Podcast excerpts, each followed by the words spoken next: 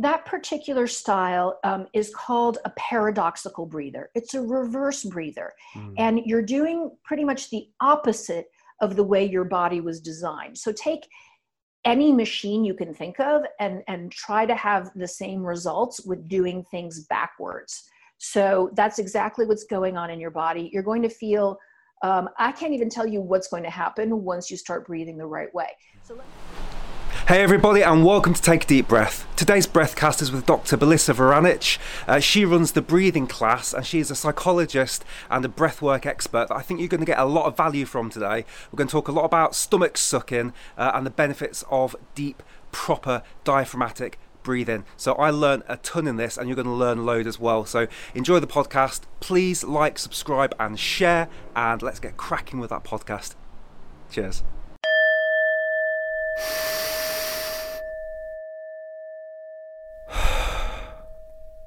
Hi, Belisa. How's it going? I'm doing great. How are you today? Very, very good. Thank you so much for being on the podcast. Really excited to, to get stuck in and ask you some questions about my favorite subject in the world breathing. That's mine as well. We're completely aligned. hopefully, we're going to have plenty to talk about. I've been making notes for a while now, so I've got some good questions. Hopefully, I, I can ask you. Good. But I think just before we get started, I think it's always really good to, to tell the viewers. Could you just explain a bit about who you are and what your background is? Sure. I am a clinical psychologist. Uh, my home base is New York City. And I started teaching breathing about 12 years ago. And I focus on the mechanics and the psychology of breathing. The reason I got interested in it was because I was working with patients who were depressed and anxious. And I found that when I helped them uh, learn how to breathe in a way that was more anatomically congruous, more correct, that they actually felt better. Their depression uh, got better, and definitely their anxiety felt better. Wow. Uh, and uh, there's a chicken and egg question for you here. does dysfunctional breathing cause anxiety and depression, or does anxiety and depression cause uh, dysfunctional breathing, or is it a bit of both? What's your thoughts? Well, you know what? I am an incredibly practical person, so I would say, who cares? Mm. Let's just get it fixed. So you can almost figure it out in reverse, which is that if you do the breathing and your anxiety uh, gets better, then the breathing was a part of it. Um, mm-hmm. the same things often with medication, which is that you don't know if your neurotransmitters are off, but if you take medication and you feel better than they were. So for me, life is short. Let's stop trying to figure it out and let's start throwing um, solutions at it and see what works best. Mm. So if you meet somebody that's anxious or depressed, what, what sort of things are you observing with their breath? What sort of things would you be looking out for as kind of red flags? Uh, absolutely, they're breathing vertically. And breathing vertically means that you are using auxiliary muscles when you breathe. So mm-hmm. if you watch someone breathe and they're sort of breathing upwards in a vertical way, and when they exhale, they come down, that's an auxiliary muscle driven breath. And when you breathe that way, you're going to usually breathe more quickly, in, so faster, and have shallow breaths. And we know that that's hallmark of, of a, a breath that is an anxious breath. Mm. So that's what I would see. Okay, and um, I, am I'm, I'm keen to, to explore a little bit about the TED talk you did, where you, you talked a bit about um, the first people to contact you were people in the armed forces. Yes. Um, what are you doing with the armed forces, and how does breathing play a role there? Oh, such a big role. And I have to tell you, the TED talk was rough because I had exactly 10 minutes to say everything which was really difficult because mm. they wanted, you know, to know about me, about give examples. They wanted to know uh, difficult questions, easy questions, most common questions, and of course, they always want people to cry um, as well. And I couldn't fit that in into 10 minutes, certainly not the crying part. But I started with the military and with law enforcement because I got called in. So it mm. wasn't that I was looking to necessarily work with that group, um, but that was the first group that responded to the idea of breathing. Um, so it was specifically combat athletes and tactical athletes. So it was fighters and military and law enforcement. Mm. And I found myself at the DEA in New York and then the Department of, of Justice in San Diego. And the group of people that were there were first responders and tactical athletes. So that was fascinating for me and it made me jump in really hard into very practical breathing exercises and explanations that were good for people that needed endurance in their jobs and they needed to control their arousal. Mm. And so, can you just give us a little bit more? Because I'm really curious about this. Because I, imagine that these people are in a fight or flight response for significant periods of their role. What are you doing with the breathing to kind of get them into a different state? Well, what's interesting is that it's not necessarily there that they're in a fight or flight state.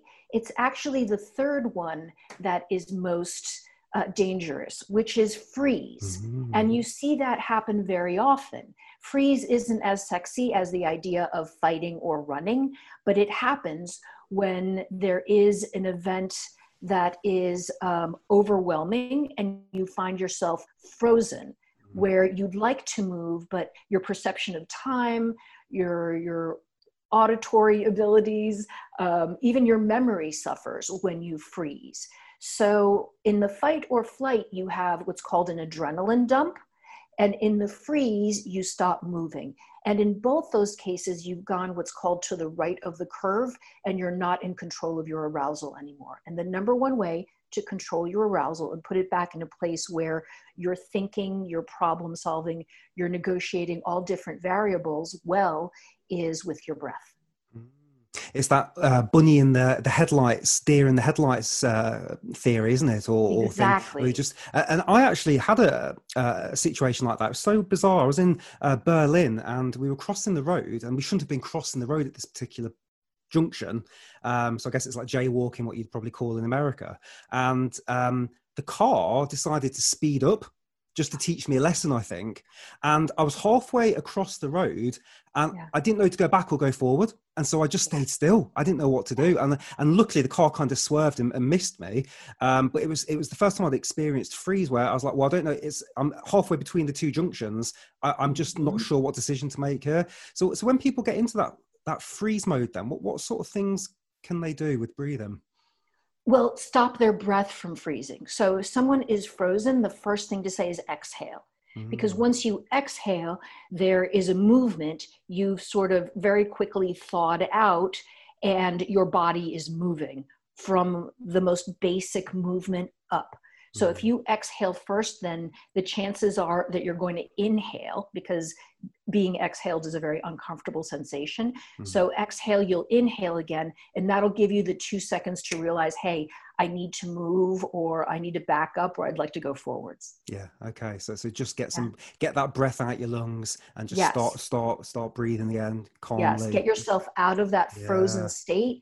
And again, it's not inhale because most people think, you know, you go to the side of the ring and it's breathe, breathe, or inhale, take a deep breath. And it's actually the opposite. If you're in a critical situation like that, exhale first, and then your mm. body will automatically want to inhale. And there you have two seconds, which are the two seconds that may be really critical for you. Mm.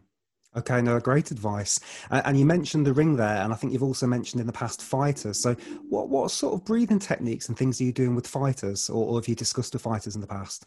Well, with fighting um, or, or, sparring, is that you need to have strong breathing muscles to give you more gas. And that is what uh, you know fighters want most is they want to be able to have good endurance good conditioning they want to be able to have fuel or gas whatever you want to call it. Mm-hmm. and if you don't work out your breathing muscles separate from your sport you're not going to have as much gas as much endurance as you would if you do.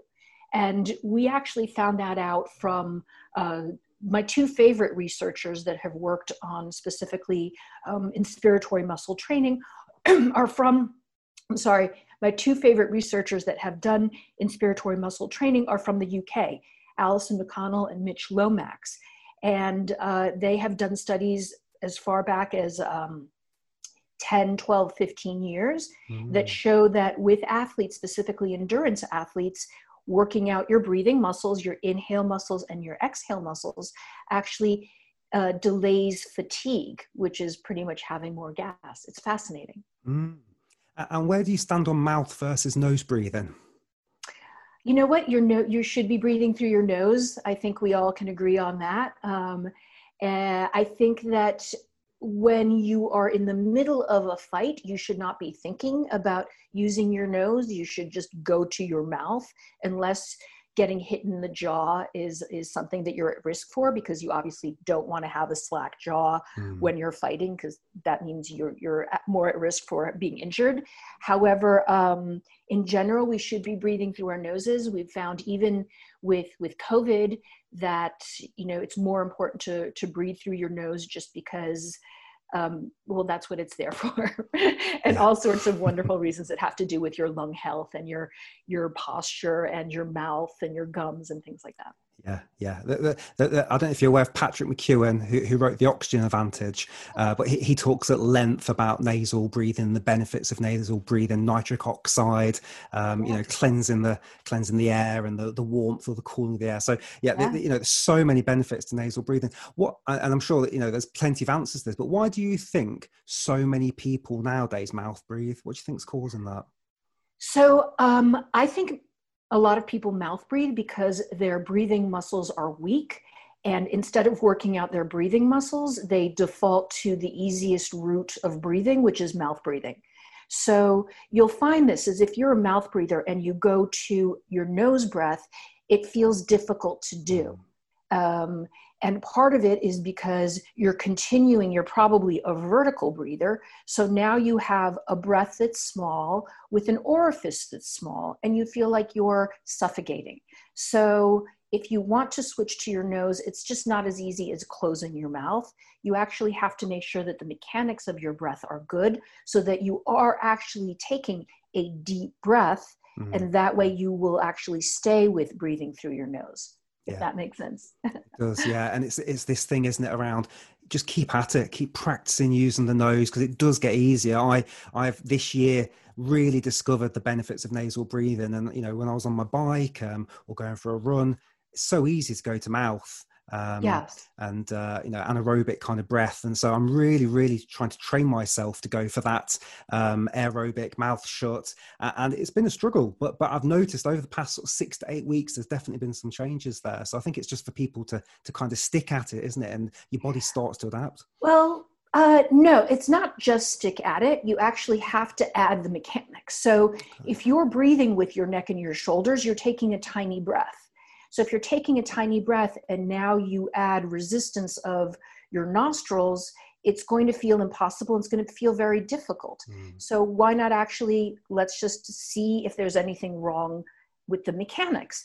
And if you're breathing with your shoulders, then your mechanics aren't good. So it's going to be very tough to change. The thing to do to make that change much more easy is to make sure that you're breathing diaphragmatically. Mm. So if you are breathing diaphragmatically, it means you're inhaling and exhaling better. Now the switch to your nose will be much easier. So you have to add that missing step of let me make sure I'm breathing diaphragmatically because that's actually a, a, breath that's in sync with the mechanics, the machine of my body as I switch back to my nose, which is where I should be as well. Okay, so let's let's talk about diaphragm because this is this is something I've been looking forward to asking you. So, so what is the diaphragm? Why does it exist? Uh, and what are we doing wrong with it at the moment? There's a few bits there to unpack. well, part of the the difficulties with the diaphragm is that we don't really know what it looks like and in general the the pictures that we've seen of the diaphragm well obviously sometimes the diaphragm isn't included we talk about respiratory health and strong lungs and things like that and all we see are lungs and the lungs themselves don't do anything on their own it's the muscles that are around them that are critical critical to mm-hmm. your respiratory health so yes, pulmonologists will look at the lungs, they'll look at inflammation in the lungs, alveoli, bronchi, bronch, bronchi. I almost said uh, broccoli, um, which they do sort of look like, but um, they'll look at the components of the lungs. But the part that we tend not to pay as much attention to, although it's fascinating, is the outside. So mm. the muscles that are on the outside of the lungs are what pull the lungs open and squeeze them together and get you to exhale. So that's what we need to pay attention to. So the diaphragm um, doesn't have nerve endings on it, so we can't feel it. And a strong, if your diaphragm gets to be strong or weak, we also can't see it. It's not like a muscle on the outside of the body. You can't see air, you can't feel your lungs, So it makes it really hard to understand. As a human being, we, we, we need to be able to see it or feel it or see results of some sort. So the diaphragm, I actually want you to try this, is that I want you to put your fingers at your sternum. And I want you to stick your fingers in there, both hands, the tips of your fingers, okay? All the way in the front at your sternum. Mm-hmm. So I'm mm-hmm. gonna get up for a second and show you. This is where I want you to be. Yeah. Okay, I want you to stick your fingers in there. And now I want you to slowly poke your fingers in there so that you really feel it, okay? Mm-hmm. Is that go walk around the bottom of your ribs. So keep walking, keep walking till you get right about there. Okay? okay? Now I want you to slip your fingers underneath your rib cage and give them a tug outward horizontally. Now your ribs should move out horizontally on the inhale without using your shoulders. on the exhale, they should squeeze together. So keep walking your fingers around. Keep walking them around. You'll feel the sides. Maybe you'll feel some back fat. Maybe you'll feel some muscle. And I want them to meet. You're going to lose the feeling of your rib cage towards the back of your body because you have muscles there. Yeah. I want the tips of your fingers to meet at the back of your body. Okay, yeah. All right. So, right there, all the way around, where your fingers just went all the way around your body, that's where your diaphragm connects. And for some uh-huh. reason, the pictures we've seen or the analogies or the words that we've heard to explain the diaphragm haven't actually given it um, the importance that it has. So, right now, if you were to make a circle with you know what that looked like all the way around your body it would probably be the size of a big pizza right mm. i always say pizza or frisbee so i want you to imagine in your mind's eye how big that muscle is. Yes. It's round and it's huge and it's in the very middle of your body. Now, think about this if you take that muscle and you don't use it, the repercussions throughout your body, up and down, are tremendous. Mm. It's really profound. So, if you think that you're breathing with your shoulders, now you're not using your diaphragm as much. So, it's what's called inhibited. And what happens um, is it affects your digestion, it affects your lower back health, and it also obviously affects how good the breath you take is. So that's the diaphragm kind of in a nutshell. Wow. Can we just pause for two seconds? I'm just going to do a quick uh, cool down. Right, guys, we're back. Uh, apologies, I'm sitting in what I can only describe as a sauna today. Uh, we're having an English heat wave. Uh, I don't have an air conditioning unit, so we're gonna we're gonna push on because I'm a big fan of the sauna. So we were talking about the diaphragm. Now, I am a chest breather. I've had it for years. I think you use the term uh, stomach sucker. I've been a stomach oh. sucker since oh God knows since I was about fourteen and it only really became something I was aware of only a couple of years ago. And because I'm, you know, nearly 40 now, I'm conditioned to, to, to have that kind of uh, pose. How the heck can I break that conditioning and how do I get away? Oh, let's do that right now. Okay. We are going to break that right now. So, Mike, if you are, that particular style um, is called a paradoxical breather, it's a reverse breather. Mm. And you're doing pretty much the opposite of the way your body was designed. So, take any machine you can think of and and try to have the same results with doing things backwards so that's exactly what's going on in your body you're going to feel um, i can't even tell you what's going to happen once you start breathing the right way mm-hmm. so let me explain what a paradoxical breather is you do suck your stomach in on the inhale which is strange if you think about it mm. it's actually common but it's a bizarre concept because your lungs and i want you to take your hands and i want you to put them down where we measured your diaphragm so put your hands down you know between your nipples and your belly button that's where i want you to be halfway down yeah. is that the best part of your lungs start there and the actually the smallest part of your lungs the ones that are less dense less oxygen rich are right up by your collarbone. So stick your fingers up by your collarbones. Mm-hmm. So up there, not so much uh, the dense lung tissue that we want. Down here is is the lung tissue that we want to be getting to. Mm. So, if you're breathing with your shoulders, you're actually using the smallest part of your lungs. It's not an efficient breath. Mm-hmm. You're overusing. So, many people who are vertical breathers have neck and shoulder discomfort, and it's because they're using yes. these muscles as breathing muscles and they're not meant to be primary breathing muscles. So, put your hands down by the best part of your lungs mm-hmm. at the mm-hmm. ribs where mm-hmm. we had mm-hmm. them before. Yep. And what I want you to realize is that when you inhale, what you're doing is that you're narrowing there. And again, you don't want to be doing this. So don't practice this, but mm-hmm. just I want you to see if you do this as well. So on the inhale, you puff up the top of your chest and you narrow your middle. So what that breath is, is it's a gasp. So right now, I want you to try that. I want you to try gasping.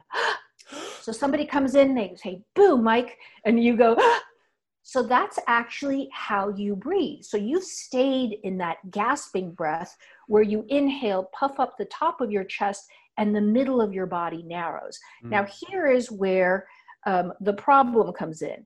The middle of your body is where the best part of your lungs are. Mm. So think about any animal on the planet. On the inhale, it widens in the middle and it narrows on the exhale. Mm-hmm. So I mm-hmm. want you to try that now. It's going to feel really funny. Inhale push into your hands and let your body widen. Don't use your shoulders. And then exhale, narrow your body because you're trying to get the air out. So inhale, puff up your belly. See if you can puff up the bottom of your ribs. And then exhale, narrow your body. And again, that's mechanically what you should be doing. Now, no shoulders again what I want you to do to help that along mm. is I mm. want you to change the cue of your breath. So now, usually, we as adults, um, this is dysfunctional, we think of inhale as shoulders. I want you to start thinking of inhale as hips. Okay. So on the inhale, I want you to bump your butt back. It's what's mm-hmm. called an anterior pelvic tilt. Mm-hmm. And if mm-hmm. you were doing cat cow in yoga, yes, it would be the letting your belly go tipping your hips in the back. Okay. And on the exhale, I want you to roll your hips underneath you and then take your fingers and squeeze your belly. And what we're doing is that we're reteaching your body to do what it used to do. This is not new. I'm not teaching you anything new, but I'm just reminding you the way you used to breathe. Mm. So on the inhale, I want you to tip forwards, relax the middle of your body, bump your butt back. And on the exhale, I want you to squeeze with your fingers, tip your hips underneath, and even give your glutes a squeeze. Okay? It's a really exaggerated move of, of the whole exactly. Thing. Yeah, okay. Exactly. You probably wouldn't do this in public because it would look very silly, but when you're or learning something new, when you're learning something new, you have to do the exaggerated version so mm. that your mm. body can relearn it. And again, you can't see your diaphragm, you can't see your lungs, you barely feel air. So we have to make the outside be very exaggerated. Good. So inhale, press your belly into your hands. Now on the exhale, I want you to squeeze your fingers into your belly. So really help your body understand that it needs to narrow on the exhale. Need time to okay? point, point this down a little bit, see if that helps. Okay. So we can Good. see. Okay. So you're going to keep doing that. Put your hands a little lower. There you go.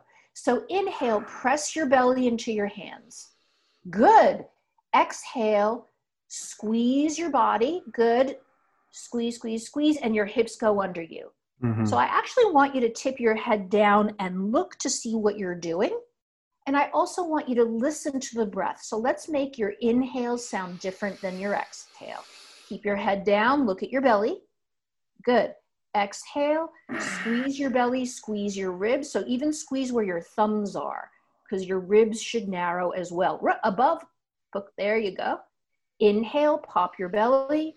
Listen to the sound of your breath. It should sound like an inhale, whatever that sounds like to you. Exhale, squeeze, move your hips. Squeeze your glutes because that'll help your hips move under you. Okay? Big inhale, pop your belly. So give me a big belly. And I'd like to pause for a minute and talk about the belly breath because a lot of people hate the belly breath.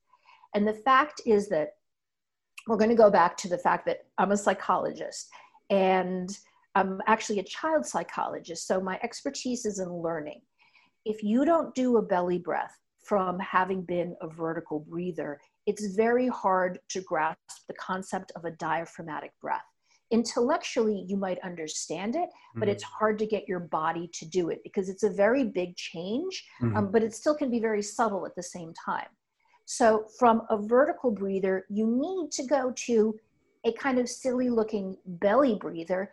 And then, once that feels natural, you'll go to what's called an abdominothoracic diaphragmatic breath, where the middle of your body, 360 degrees, opens up and mm-hmm. then squeezes and narrows. But for now, especially if you've been a paradoxical breather, I want you to focus on that belly breath. Okay, fantastic. Right, and and would you? Is there a good time of day to do this? For example, mornings, nights, when you're awake, all day long. So something you yes. practice unconsciously.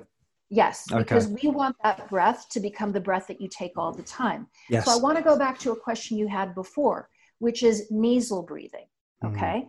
so figure now, and I want you to continue inhaling forwards and back. So we should see your body come forwards a little bit and then exhale and go back, squeeze your glutes, squeeze your lower abs. Is now when you take a breath like that, the numbers I've heard are that um, it's five breaths on top equals one breath on the bottom. So think about this. If you're now taking a breath that's significantly bigger switching to your nose is actually going to be much easier. So tell me how that feels. What's really interesting is how tight all of this is. And, and um, I was going to talk, I wanted to talk about postures anyway. I've had back trouble for years. I get spasms in my back. I've got really bad reduced mobility here. And I've always put it down to being on the computer for the last sort of 15 years. Um, and I'm trying my best every day to stretch all this out with yoga and stretching. But it's interesting actually just how much the breath is, is feels like a stretch in the upper chest. Exactly. Mike, I'm so glad you said that, which is that there is a lot of research that shows that diaphragmatic breathing helps with spine health. So you can stretch every once in a while, even several times a day. But can you imagine if you're actually helping your spine with every breath you take? And again, this is anatomy. It's not, uh, you know, we're not guessing with this. We're not um, just going by our feelings. Is that your spine? Think about this: where you your fingers touched in the back. Yes they're connected to your diaphragm. So your spine and your diaphragm are connected over several vertebrae all the way down and up, right? So those vertebrae are going to be very much affected, um, very happy or unhappy if you were a diaphragmatic breather. So that's the part of your spine that actually starts moving, starts having more blood flow. And it's not uncommon that I have people that have come in Mm, just with the complaint of shortness of breath or, or air hunger, that all of a sudden their back health starts feeling a lot better as well. Not only because they are not using their shoulders to breathe anymore, but because the lower back and the diaphragm are now actually communicating and working together.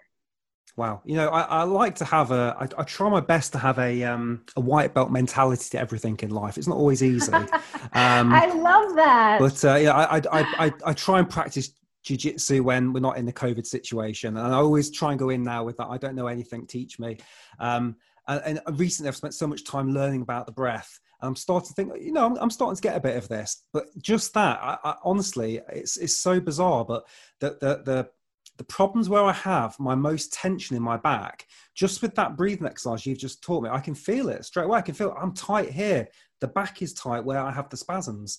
Um, and I've been thinking, no, it's all about stretching. But actually, uh, you've given me something else there to go away and take a toolkit. So, so thank yeah. you for that. Yeah, you're welcome. And I do want you to work on your the flexibility of your rib cage because again, let's talk about the rib cage is mm. that your lungs are inside. So your lungs are only as good as how flexible your rib cage is. So if your rib cage and that part of your back, which you just mentioned, is rigid, then your lungs aren't filling up as much as they could. So your mm. thoracic flexibility is really, really important. And I'll tell people this there are three, the three most important movements you can take are um, squats, so being able to squat up and down, mm-hmm. okay, twists, mm-hmm. and breathing. And breathing is a movement, plain and simple. is that you inhale and it's an internal movement and you exhale and it's an internal movement and it can be done well or it can be done badly just like a squat Mm. And when you say twists, what sort of twists are you recommending? Is that standing? All the way around. All the way Any around. way okay. you can. Okay. Is that again, your spine is that you want it to be flexible. And Mm. we spend too much time forwards. We're at our computers, we're at our cars, and twisting is incredibly important for every single vertebrae in your body, for your shoulders, for your hips. So, twisting, squatting, and breathing. If you have to do anything in the day, those three movements, make sure you're doing them perfectly. Fantastic. And when you're saying squatting, is this where you're complete? Is this uh, where you're down completely on your uh, ankles and you're in a sitting position, or are you talking about the actual physical exercise of getting down and up and down? Um, you know what? For me, is that if you're able to, instead of bending over to reach down to get something, if you can go down and pick it up, Ah, that's much better. Okay. Again, if I want to get super practical, I would like to make sure that you can squat down to your chair or your toilet and be Yes. able to come up and be comfortable with that. Because once that stops happening as an older adult, there's a lot of problems with your hips, there's a lot of problems with incontinence. You're headed towards a nursing home. So, keeping yourself healthy and independent means making sure that your squat all the way down and all the way up stays as as perfect and fluid as possible. Yes, I, I know in a lot of um, Eastern cultures, um, people tend to sit on the floor more. Um, and I was in Jordan last year, and I was, I was just telling a friend this earlier today. Actually, I was waiting for a bus at a bus station, and there was a man, late sixties, early seventies, eating a sandwich, and he was in what we'd probably call like a Hindi squat, where we're just completely sitting down, Yeah. and it was absolutely no stress for this guy at Yeah. all. And I was like, wow, the fact that I'm, you know, mid 30s, late 30s, and I can't even do this. What the heck is going on to Yeah. us where we're just Yeah. destroying our bodies sitting at these desks all the time? And I'll tell you, your balance, your flexibility. I mean, I don't know how old. How old did you say he was? Uh, or I would say late 60s, early 70s. if you took if you did a movement assessment on both of you he would probably be closer to your age and you would be co- probably closer to his Yeah. so what we do to our bodies as far as limiting mobility is is horrific. I'm not a movement expert by any means um, but those are the three that i know impact on breathing Mm. um, and the three that i've focused on. So being able to go all the way down to the ground and then pulling yourself up i most important thing ever. And again one of the reasons people sit that way is so they don't um, they don't have chairs and so they don't get their pants dirty. So folks are not sitting on the ground because it's dirty Yes. but it's a way to be able to be down and rest um, and then be able to get up when you need to. And that's the way we should be doing that over and over all day long. And if you if you watch someone who's sitting in that way and or you look at the posture that primitive man had we were breathing through our backs. So if you sit in that posture for a moment is that Mhm. you'll notice you're not really breathing forwards. You're not breathing with your shoulders. Most of your breath is going to the sides and to the back. So now that we've started standing more and sitting all the time, where does Mhm. the breath go? So Mhm. modern life has really impacted, you know, us in so many ways, and the breath is one of them Yeah. sure. Yeah, for sure. Uh, it's so bizarre. I'm sitting here now and I'm squeezing my stomach out, and it's so counterintuitive because for years it's like, no, I need to show people I've got a flat stomach. I can't show my gut. I need to suck it in, and so it's it's just. But it, it, I can I can feel a difference. I, I really can. So that, that is something I'm going to go away and practice a lot. Well, Mike, I got to tell you is that your abs and your core will get stronger breathing this way. Because Mm, think about it. Before you were just gripping all the time. yes. So how strong can a muscle be when it's in a in a continual grip? Right? Mm, So I want you to actually extend it mhm. and then squeeze. So your core will get strong. And I have people all the time, and some very, very strong people say, I've started to breathe this way, and I can't believe like my my muscle how I'm sore. I can't, it's amazing. So I want you to take it up a level, is that on the next inhale, Mhm. I want you to pop your belly even more, relax your glutes even more, and I want you to add, I want you to do something called frogging, where you add a mouthful of air okay. and you press it down. Okay. So frogging is um, comes from uh, Navy SEALs, I think, where you add some air. It's called uh, lung packing. Mm-hmm. So take a mouthful of air, push it down, and again, don't do this aggressively if you're listening. Just one or two mouthfuls where you see, hmm, I can actually add some air now because now your diaphragm has really lowered and it's created space in your thoracic cavity for you to add a little bit more air. Now, when you exhale, I want you to tip your hips underneath you, squeeze your glutes, lower abs slowly. I want you to exhale really slowly Squeeze your abs and notice how much air is coming out of your body. So tip your head down, really squeeze your abs. Hips go underneath you. So now you feel all your butt on the seat. Squeeze belly button towards your spine a tiny bit more. Good. Inhale, tip forwards. Keep your shoulders relaxed. Shoulders relaxed. Add a little bit more air. Good. Ooh, you got some space. Give me two more mouthfuls put your press your belly into your hands a little bit more. Yep so press it in. It seems like two different movements but they're not. And now exhale slowly through a small straw your mouth. Exhale slowly slowly. See how slow you can do that. Start squeezing your belly with your fingers. Tip your hips underneath you. Squeeze your glutes. You might even add a pelvic floor contraction right here Squeeze everything, get it out, tip your head down, belly button towards your spine a little bit more. Good job. Inhale, tip forwards. Keep your shoulders relaxed.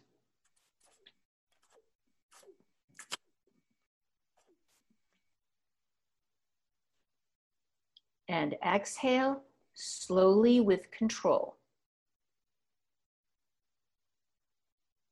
You're thinking about your belly button going towards your spine. Your hips are tipping underneath. Even your ribs are squeezing into your body, and you're controlling that exhale.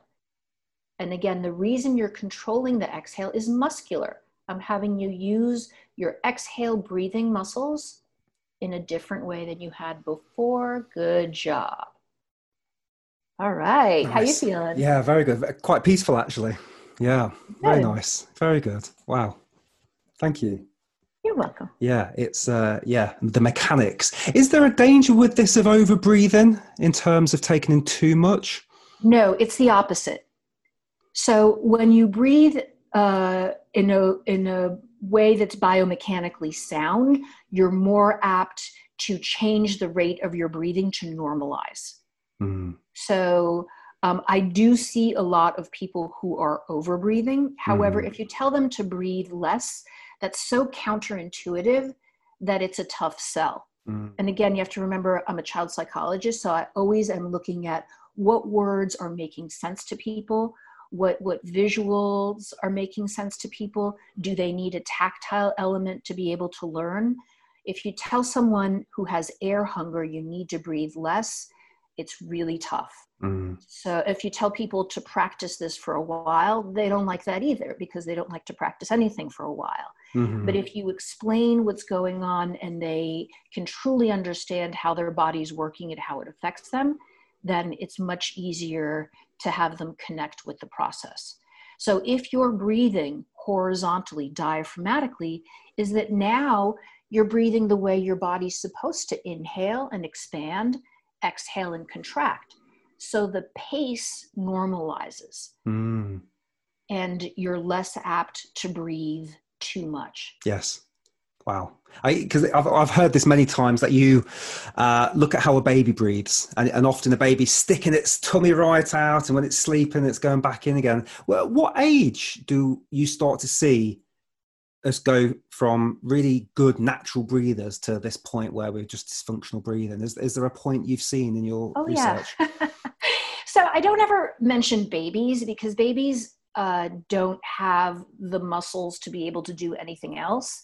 But I do say, look at a five year old because by then, five year olds are starting to look like little people, mm. little adults. So if you look at a five year old or a six year old, um, they'll inhale and expand and exhale and contract. I did a study um, where I looked at what age it changes. And I didn't know what age it was going to be. And I didn't know if there was going to be a difference between gender. And it was actually five and a half. Six year olds can still remember how to do it. But at five and a half is when we found that children who were horizontal breathers then changed to vertical breathers. And although you have more control over your body at age six, we found that the reasons were less about postural control and more about things related to psychology, such as shame, stress, modeling of adult behavior, mm. um, sitting at school, and so on. Wow.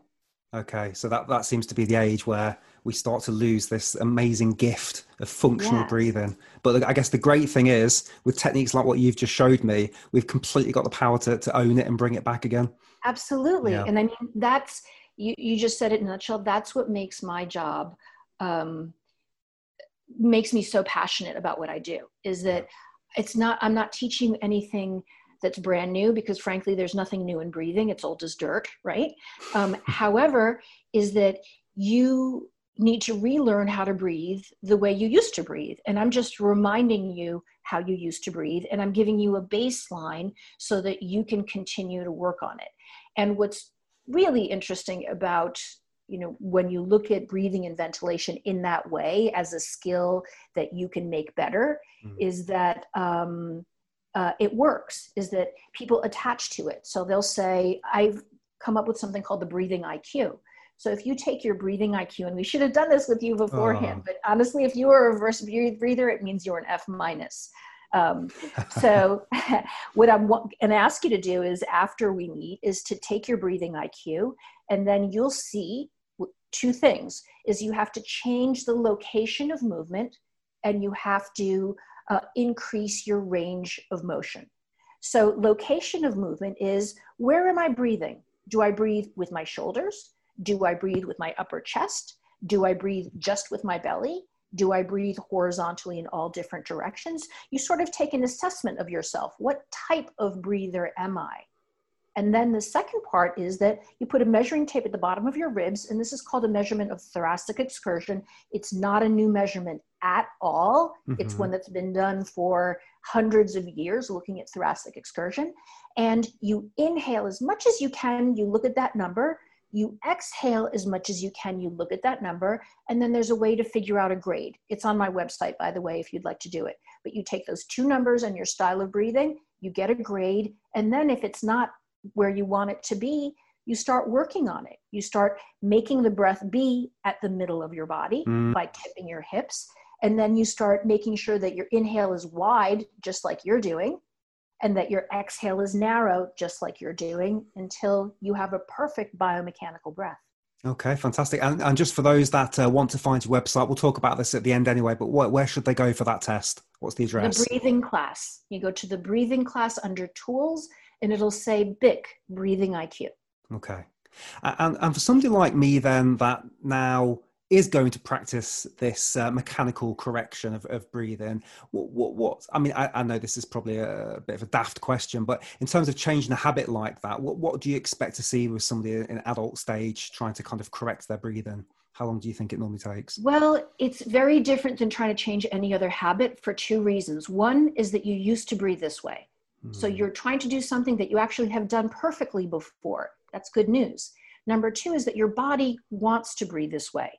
And again, I'm not very woo woo, but in this moment I will be, is that your diaphragm actually wants to breathe in a way that expands your body on the inhale and that your exhale, your body narrows. That's what it wants to do.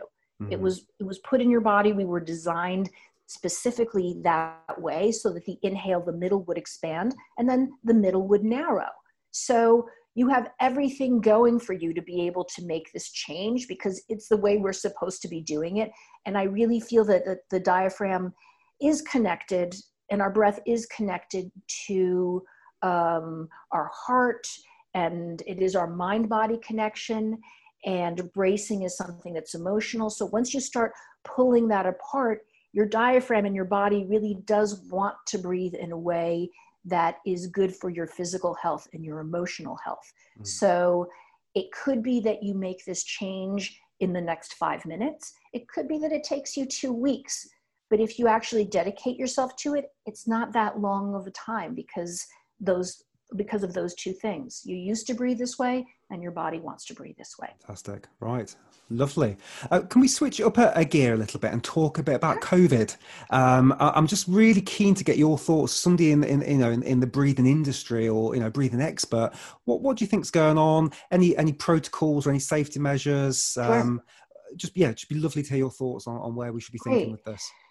So, I think my overarching message is that until we treat our respiratory health with the importance that we treat our cardiovascular health, we're going to have more um, respiratory problems, whether that's COPD or it's COVID or other respiratory diseases.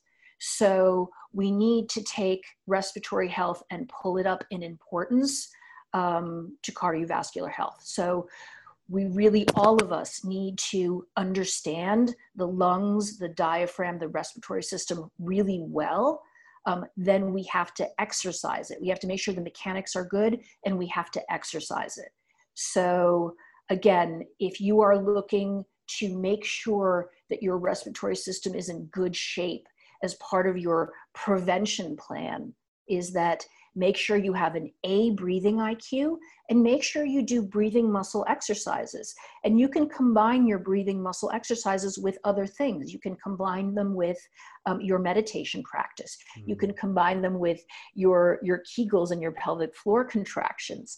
Um, so it's not something that uh, is is difficult or vague um, it's something that we need to start integrating into our health protocols as quickly as possible. Once you have COVID, or if you're recovering from COVID, again, this is tremendously important for a different reason. The research we're seeing post COVID is that um, you might have lung scarring um, and your breathing muscles may be stiff, your diaphragm may not be working as well. So making sure that uh, you are ventilating, and ventilating is just uh, a very mechanical way of talking about air going into the organism and out, um, is that you are ventilating well. Mm. So again, that breathing IQ is is priceless because it's a functional measurement that shows you if you're breathing well and then it also teaches you just by virtue of taking the breath of the test um, of how to change it so that you are breathing well. You are using your diaphragm. You're taking what's called a productive exhale. So it's it's something you can do right away, and and it really is life changing. Fantastic, thank you. That'll be really helpful for my viewers. So I really appreciate that, uh, and myself. Um, I'd like to talk a little bit about some of those what we kind of deem in sexier breathing techniques out there at the moment. So I'm sure you've heard of Wim Hof, and you know I, I know there's holotropic and there's uh, yeah. soma breath, and so all these different things that require a lot of uh, over ventilation. Uh, sometimes you know 30 big deep breaths and breath holds. Mm-hmm. Can you just share your thoughts a bit about what what you think about them, and maybe a bit about what's going on there?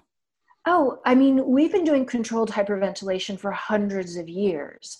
So it's not new at all um, Stan Grof, holotropic breathing, which you mentioned, has deep research and and uh, decades of students that he's taught um, in a very rigorous way, for mm-hmm. instance. So um, trance breath-led meditation is very powerful. It's it's a fantastic way to put yourself in a calm, uh, trancy state and reach a meditative state if you can't do it otherwise. Um, I'm a big fan. Um, as long as it's done in a way that's that's ethical and um, with a lot of support. So, yes, there's a lot of great people out there doing it, and mm-hmm. um, it's important to, if it's something that you like, to find someone that is uh, well versed and well trained and feel safe because sometimes stuff bubbles up that you're not expecting yes. will come up. So, yes. yeah, it's a fantastic modality. Yeah, I, have uh, done some very long breathing sessions with, with the Wim Hof guys actually a couple of years ago, and mm-hmm. I've talked about this at length on the podcast. But I've had some huge emotional releases, you know, crying, laughing, uh, all, all, sorts of stuff. Uh, big, you know, there was about twenty of us in the room doing it. And it was a really profound experience. Mm-hmm. Um, so, uh, have, you, have, you, experienced anything similar to that? Have you practiced any of those kind of long breathing sure. exercises? Yes, absolutely. So. Um, I first started learning about um, uh, breath-led meditation from someone who's been teaching, you know, at least 30 years, David Elliott out of New Mexico. Um, and then um, I did a class at Art of Living. Um, they have classes all over the United States um, and then looked at holotropic breathing as well. I didn't go through the courses with them, but but obviously I actually have spoken alongside um, Stan Grof, and he's you know mind-blowingly smart and interesting. Um, Dan Brule is another person who's who's been around for a long time and is really eloquent and um, um, really fantastic and has very deep knowledge of that breath.